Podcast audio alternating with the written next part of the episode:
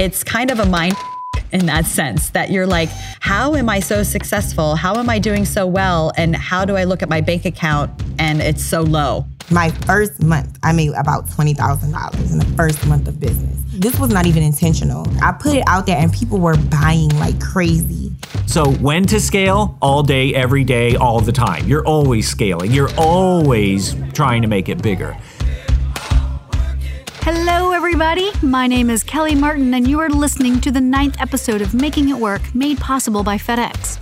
This isn't your run of the mill business podcast. With the help of real entrepreneurs who are going through it all right now, we talk about the risks and rewards of starting your own company. In this episode, we're discussing when you should start scaling your business.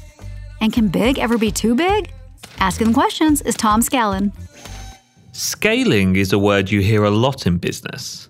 And trust me, if you do more than five minutes research on the subject, you'll soon learn that scaling is not the same as growing. The many self proclaimed business gurus of this world will give you a firm rap over the knuckles for making that rookie mistake. But the distinction is worth pointing out. As far as I can tell, growing your business is increasing the revenue at any cost, even if that means your expenses cancel out the profit. Scaling your business is the holy grail. It's all about making more revenue with the same amount of effort. It relies on a proven concept and strong fundamentals. You get it right, and before you know it, you're a unicorn. Sounds easy, right?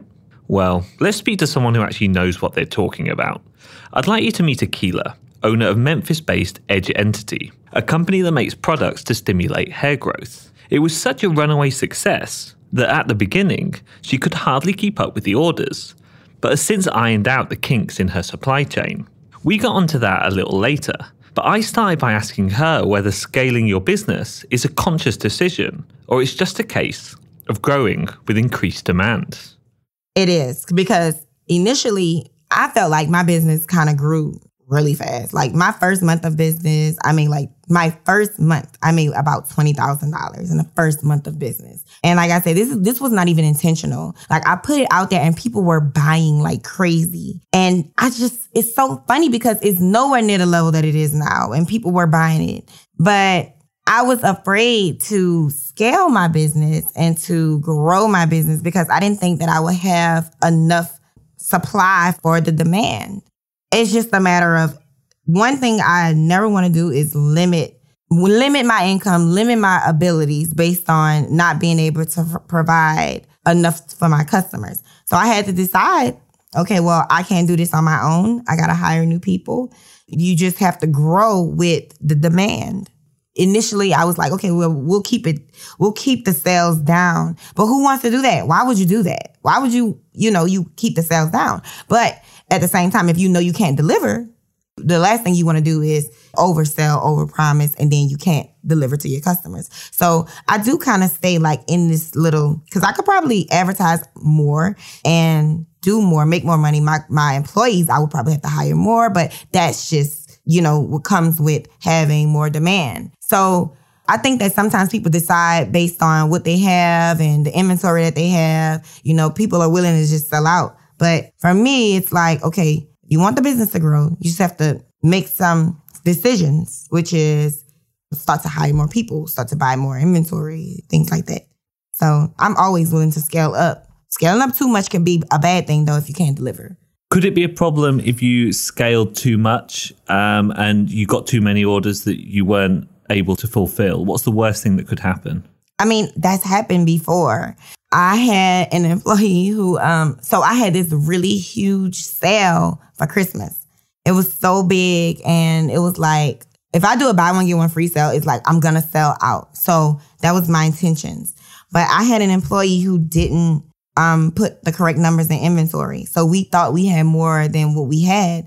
And because my vitamins are produced by a manufacturer, it takes a while to come in. It takes about six weeks to come in the vitamins to come in. And that's exactly what that employee uh, did. She put the wrong numbers. We thought we had 200 more than we had. Oh my God, it was such a mess because those people were buying vitamins that we didn't have. We had to contact every customer, ask them if they wanted a refund or if they wanted to wait. And then when they waited, the vitamins still came weeks later because of the holidays. So it was such a mess. I would never want to sell more than what I could provide.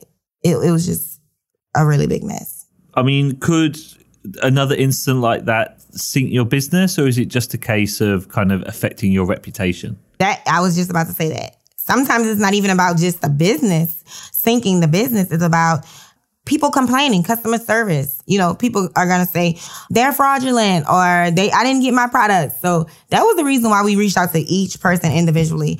And I always give an incentive. I was like, okay, well, you can get your money back, just totally get your money back, or um, you can get your money and um, I mean, you can get the product when it comes, and we still give you twenty percent back on the price that you paid just because you're waiting some people, you know, waited. They were like, I'm, I'm willing to wait for the vitamins as long as I get them as soon as they come in. But yeah, I'm more worried about my reputation more than anything. Because I mean, this is 200 vitamins. That's not even a lot. But those are 200 people. You know, we ship off 200 vitamins all the time. But those people are who are affected. And trust me, people can't wait to talk, especially when you're a small business. You know, if this was Walmart, people wouldn't even complain as much. But because you're a small business, a lot of times people like to attack the business because they've supported you, you're not well known, and they have no problem going on to blogs, websites, or whatever. I've been threatened so many times because of misunderstandings, mistakes, and stuff like that. I don't want my customers unhappy, but people will try to alert their friends and family, and that's what I don't want, you know, my reputation to be bad. I don't want that. It's also an industry where there are a lot of frauds, I'm guessing. Oh my. So the last thing you want to do is to associate yourself with them. Yes. And I mean, those fraudulent companies make companies like me look bad. There's so much fraud going on. I mean, especially even with my business. If I could count how many pages on Instagram, how many fake edge entity pages there are, it's so ridiculous. Like there, there are fake edge entity pages, websites, all kind of stuff. And it's scary on top of just my own business, fake pages, you know, for Edge Entity and fake websites, but other businesses like mine that sell hair care products and they're scamming people. It makes me look bad. People are gonna be scared to buy from me because of what they've experienced from the previous hair company. So, you know, I don't wanna be one of those companies that didn't give you what you wanted. So, what's your plan for the future in terms of scaling? What have you learned? What are you to do? I wasn't even working with Facebook, and that's like one of the biggest companies to work with. And now, since I've been working with them, I've been seeing a lot of extra revenue, but also reaching out to more brand ambassadors and influencers and people who can advertise my brand. It's it's all about scaling up. It's all about who sees your brand. And making sure that new people see your brand every day. That's the biggest thing. It's it's all about how you market your brand. New ways to market your brand, new kind of videos, working with new people, collaborations. All of these things um, increase your visibility because there are so many people out there who don't know who you are. So in order to make more money and scale up, you have to get the attention of these people who don't know you exist. So for you, the emphasis is always on spending money on marketing and getting sales and then thinking about how to fulfill the orders later on. Yes. Because we make our products in house, we fulfill the orders as they come. We make everything fresh. So let's just say um, someone orders today, their product is going to be made tomorrow like that. It's not, it's the difference between buying products for me and a manufacturer. Those products were made a month ago and sent to the location. Most likely, if you order today, your product is going to literally be made tomorrow. It's a difference. Okay, and because of that, you're able to sort of scale up or down according exactly to how, how many I want. Yep. people want to buy. Exactly. So if I'm like, okay, well, you know, and I can I can literally say like how I want the week to go. If I'm like, well, you know, this week um, I want to have a really busy week. This is Super Bowl weekend or this is Grammy weekend or whatever. So let's do a lot of advertising. Let's put our money in marketing. Let's collaborate with some people. And I'm going to buy a lot of inventory and we're going to make a lot of money this week. And that's possible. I can do it exactly that way. I know exactly, I can pr- pretty much predict my sales Will it get to a point where you won't be so agile, where it's maybe not possible to make everything in house anymore? Or having to move to bigger premises where there are bigger risks? Yeah, I know that it, it'll get to that point. I'm afraid of it too. But I think a lot of business owners, you know, we want to we want to grow and we're also afraid of that growth. I, I I like being in the comfort of being able to control everything, but there's no way that I can get to the level that I want to be on without moving up and getting out of the building that I'm in and not having these employees working around me. You know, I'm gonna have to eventually hand this over, all of this. So it's something I'm looking forward to, but at the same time, it's a little scary because it's like such a different level. So why not stay small? I mean, it's worked for hundreds of years. What's the uh, obsession, do you think, with just growing to be as big as you can possibly be? I just want to kind of like eliminate myself from so many of the responsibilities. Like right now, I'm still doing so much work. I'm not doing any of the physical work, like the labor, you know, in the workshop part, but I still am like making the products and and I don't even do that as much, but I just I just do still do so much. And I would like to be able to kind of like eliminate myself from a lot of those responsibilities. I would like to be able to mass produce. There's no way that I could like make 10,000 orders a week how I am now. It wouldn't be possible. But I'm sure I could do something like that if I was, you know, my, my products were being manufactured in a different kind of way. Akila's predicament is interesting. On one hand, she likes being in control.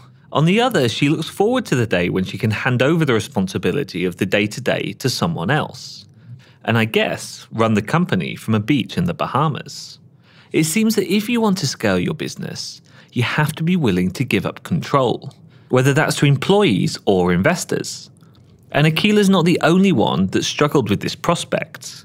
Take Dana, She's owner of Ana Ono, a Philadelphia based company that makes lingerie for women who've undergone mastectomies. Opening up her business to investors was initially a tough pill to swallow, but she soon realised that relinquishing some control was the only way to help as many breast cancer survivors as possible. In this respect, scaling went hand in hand with Ana Ono's vital social mission. When you start a business, at least when I started my business, I really wanted to be in full control. I thought that that was a successful business, but I quickly learned, especially as I was bringing in employees, that everybody needs to have ownership and everybody needs to have a buy in to really make your dream come true. It gets elevated when you take an outside investment because when you take an outside investment, you start to lose portions of your business. And as you go into that investment trail, eventually you will lose the majority of your business. That's the way investment goes. And you have to be prepared for that. And I think that I, again, got some really amazing advice from some advisors that pointed out to me that if I started to accept investment, that at some point of time, I will not be in control of my business. And was I okay with that?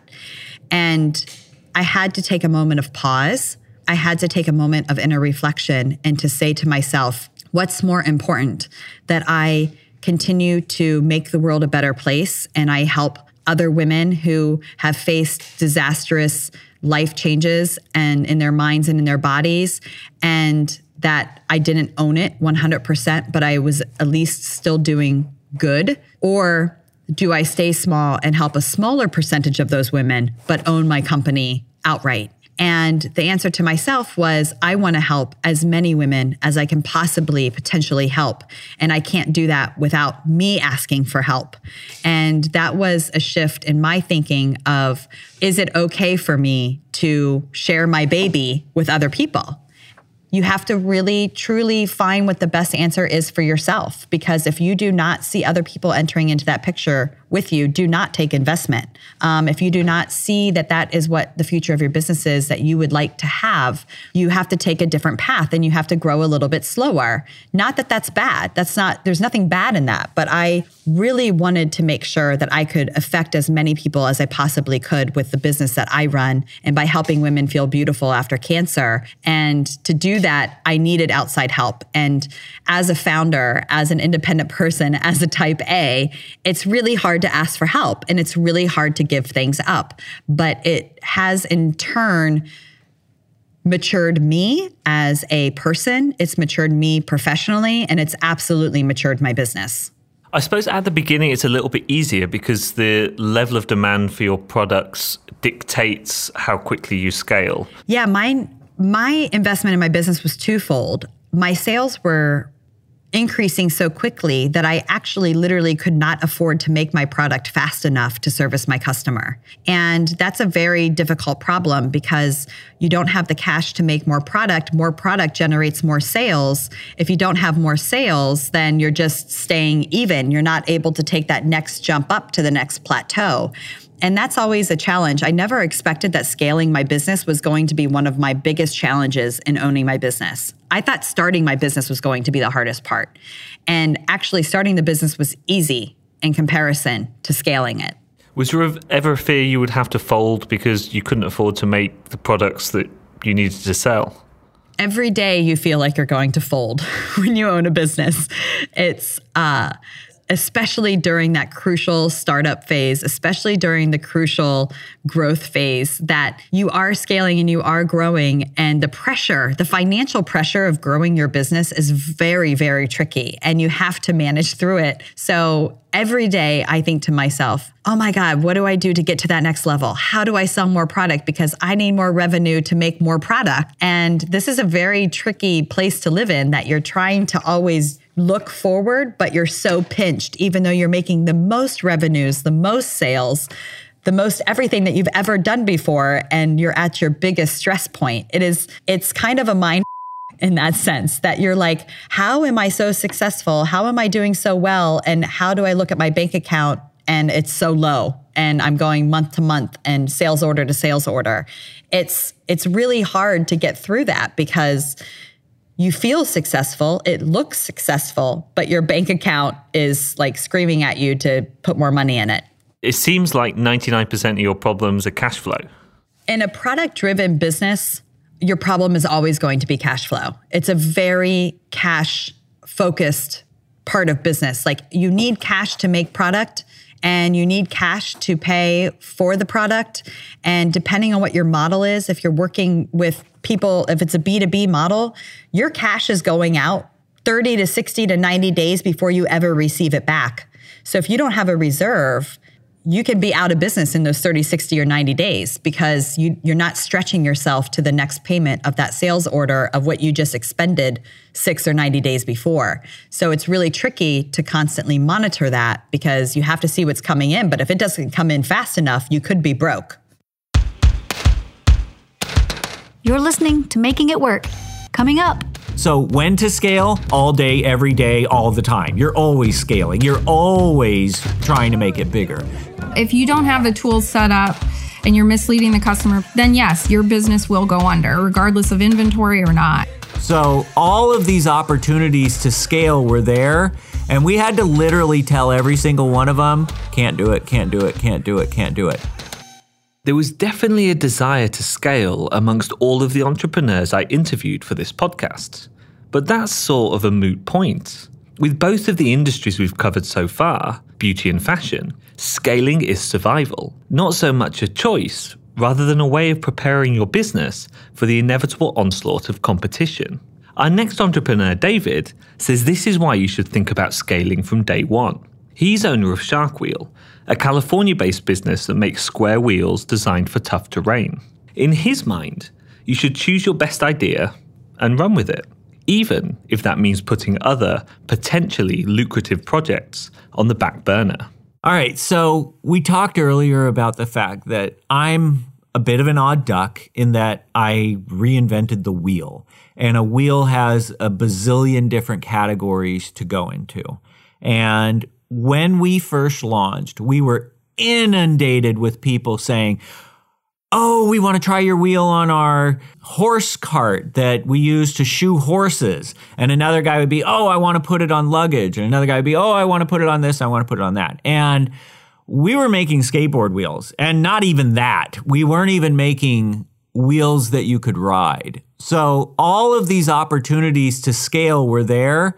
And we had to literally tell every single one of them, can't do it, can't do it, can't do it, can't do it. It wasn't that we didn't have the money. We didn't have the time. There's only so much you can do. So you scale to your abilities. So when to scale? All day, every day, all the time. You're always scaling. You're always trying to make it bigger. But there's that second stage of, and this was us, we got the skateboard wheel done, we got it dialed. We started making them in the tens of thousands and selling them. And then it was like, okay, let's go talk to that guy that said he shoes horses, you know, and see what he was about. And I'm actually going to tell you that story. It's a guy, it's a farrier. And oh, I wish I knew remembered his name. He's going to kill me. But he called us and he said, "I want to put your wheels on our little carts that shoe horses." And I'm thinking like some $5 push cart. And he then started ordering massive numbers of wheels from us. We started finding out these carts he built were incredibly beautiful and massive. And our wheels were just killing it going through the crap that they go through in that world.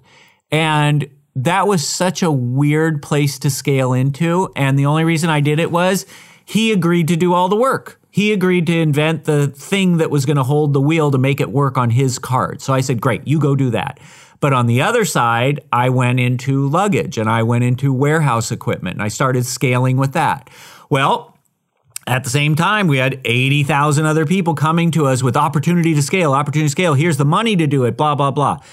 I kept saying, look, we'll get him next year. We'll get him the year after that. Okay. There isn't another guy with a square wheel that's going to go get the business. We'll get him when it's time. We can't get everything. So you have to scale to your abilities um, and always be scaling to your abilities. You've, if you're in any sort of a growth pattern, unless you're trying to sell the company and exit out, you're in that phase of growth. And so, it's as best as you can with the time you have available. You cannot scale beyond your own time. Money doesn't help you scale. It's all about do you have the time resources to do it? And if you can allocate really well and you got great team, you can scale really big really fast. But if it's just you, yeah, it's only 24 hours in a day.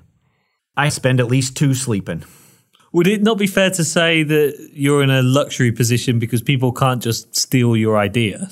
All right, well, don't get me wrong. While at the moment I happen to be incredibly unique and I'm blessed to have the opportunity to have a unique product that's protectable by IP and allows me to wait and, and do something later, my whole life was not that way. My whole life was run, run, run, run, run. Because if I wasn't running and finding the next best ad to put out or the next best thing to put out, my competition would crush me. And it was dog eat dog my whole life. And I understand that way of living. And I understand that when you don't have that luxury of having, you know, some unique, I reinvented the wheel product, Okay, well, guess what? You're in the hunt now, and you better enjoy the hunt. I did. I loved the fight every day. I loved coming up with the best internal systems that I, I would always say I hate people. I just want the systems to do all the work. The people should be doing what they do well. If it's talking on the phone and selling, they should be talking on the phone and selling, and the computer should be doing all the work for them. Always, always, always chasing the prize. Even though I'm not, I have the luxury of pushing off some project a year or whatever, that doesn't give me the luxury of being a slacker on the warehouse equipment and the luggage and the other stuff that I did choose. It's all hands on deck all day to get those projects done. So, how do you choose the projects to kind of pursue? Okay, well, that's uh, again another great question. How do you choose which ones of the hundreds to do? In the beginning, you got it. It was kind of a guess, and a lot of them didn't work out. You know, I, I picked two beauties in the beginning. One was a bicycle, which having not thought it out, the thing wasn't going to turn. Um, and I, I just didn't get past that. I was like, yeah, it'll go straight great. And I didn't think about it turning. And then when I realized it wasn't going to turn, it was like, all right, hold on. Yeah, all those molds we made for bike wheels, yeah, set those aside. We're going to use them for something else someday, but it sure as heck ain't going on a bike. Um, made a lot of mistakes in the beginning. So trying to decide which one it was, you know, best guesses in the beginning. But then after a period, it becomes that low hanging fruit. You're always picking the ones that you think you can monetize the quickest and the best. And generally speaking, that always means partnerships, people who have something else to bring to the table, whether it's manufacturing expertise or warehousing or this or that there's people that can help you get to your goals really quick as partners rather than you trying to gut it all out as yourself. I always said, I don't want to be Acme Incorporated anymore. I don't want to have a thousand employees. I'd rather be like this super efficient, you know, thing in the middle where I've partnered with a lot of great professional companies, which we have, and using our resources together. You know, it's not all my IT people and their IT people. It's like, no, you do it better than me. You do that. I'll do this so many people are afraid to give away shares and ownership and percentages and things like that to scale for growth. In the beginning, I was that guy. It was always my money, my money, my money. There were no investors. There was no opportunity for anybody else to make money on the company but me. Um, that was a mistake because they only grew so big. I, I could only be so big. And so, if you really want to scale, give away a good percentage of your company. I mean, because you'll end up owning a smaller percentage. I mean, I, this is such a tired saying, but do you want to own 100% of a grape or 50% of a watermelon? And that's the way it works, you know, by taking in investment capital, taking on partners, taking on all those other kind of things. I'm a much, much, much bigger company than I would have ever gotten to in this amount of time by myself. It was smart of David to choose partners to help scale his business. Not only did it increase his speed to market, it also helped spread some of the risk. While I'm not sure his view that money doesn't help you to scale will be shared with the other entrepreneurs I spoke to, you certainly can't argue with his results.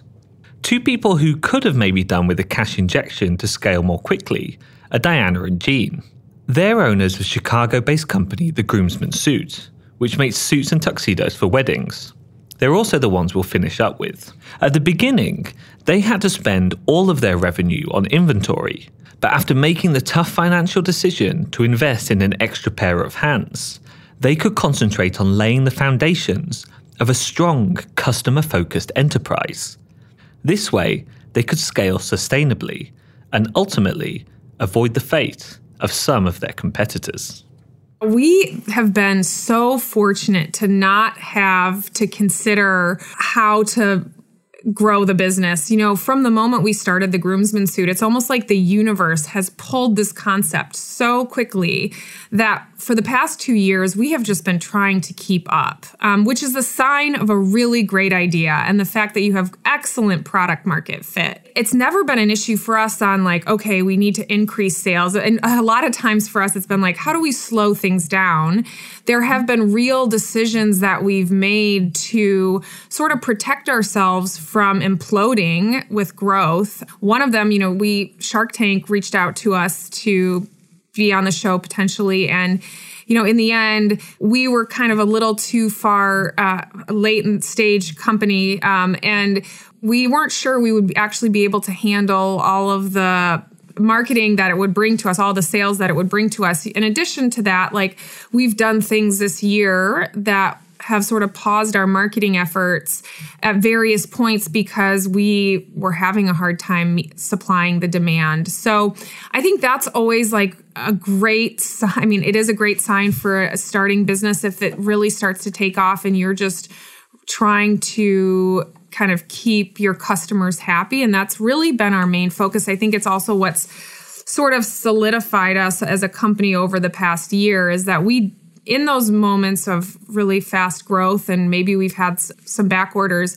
we doubled down on the service that we were giving to our customers. And we really focused on taking care of the customers that we had instead of adding more. You know, yeah. th- there's a lot that happens, especially in the e commerce space, about like, you know, companies just scaling really quickly, exponential, explosive growth, and then they fizzle out after a couple of years. And we do not want to be that brand. We want to be here for a long time. very intentional with all the decisions. I think though the scale that we had to be really um, smart about is when we hired people For sure. because I think we wanted we knew we felt the boom happening. We knew we needed help. But the money situation of like, okay, we're at this tipping point of we have a lot of money coming in, but we need a lot more suits because this volume is going wild. But we have to hire somebody because in three weeks we are going to be underwater and we can't manage the phone calls, the emails, and do smart things for the business. Yeah. So for us, we were really, really smart with when we hired people and who we hired um, to do the specific things that we we saw needing the most attention as we grew. Yeah, for us, we kind of hired when we got to a point of serious discomfort, like, but Yeah. you know, and then we were like, okay, that's the sign we need to add somebody. And then it was always amazing because once you bring another person into the fold, your capacity to grow the business, you know, doubles or grows with the amount of talent and people, that manpower that you're adding. Um, but you know, a lot of times when a company, when companies start to take off, they get a, maybe a little overzealous in hiring a bunch of people, and that adds a lot to your overhead. And then you know you might not necessarily have all the sales to support that, or like you you kind of are not so self-sustaining. So for Jean and I, like we always would, we always say to ourselves, okay, the amount of work that we're dealing with, the customer, the level of customer service inquiries is now starting to overwhelm us. We need to add that next person, and that and as been soon as we felt like we were the experts at what we were doing, we thought, okay, time to hand it off. Like we've figured this out, we've created tools, we're making our lives easier. Now let's just show another person how to do this as as well, if not better. most of the time it's better. Yeah, every it- time we hand something off, But like, it is really important to figure this stuff out yourself to be able to hire staff and understand okay what personality do i need to hire for this? What's the skill set got to be? And then how do i get them up and running as quickly as i can? Um, some people you can throw in and say we need to figure out xyz go with it. But the majority of the time you you really do have to figure it out yourself to some degree and then train to fill it and do it better. Could a huge surge in orders uh, sink your business?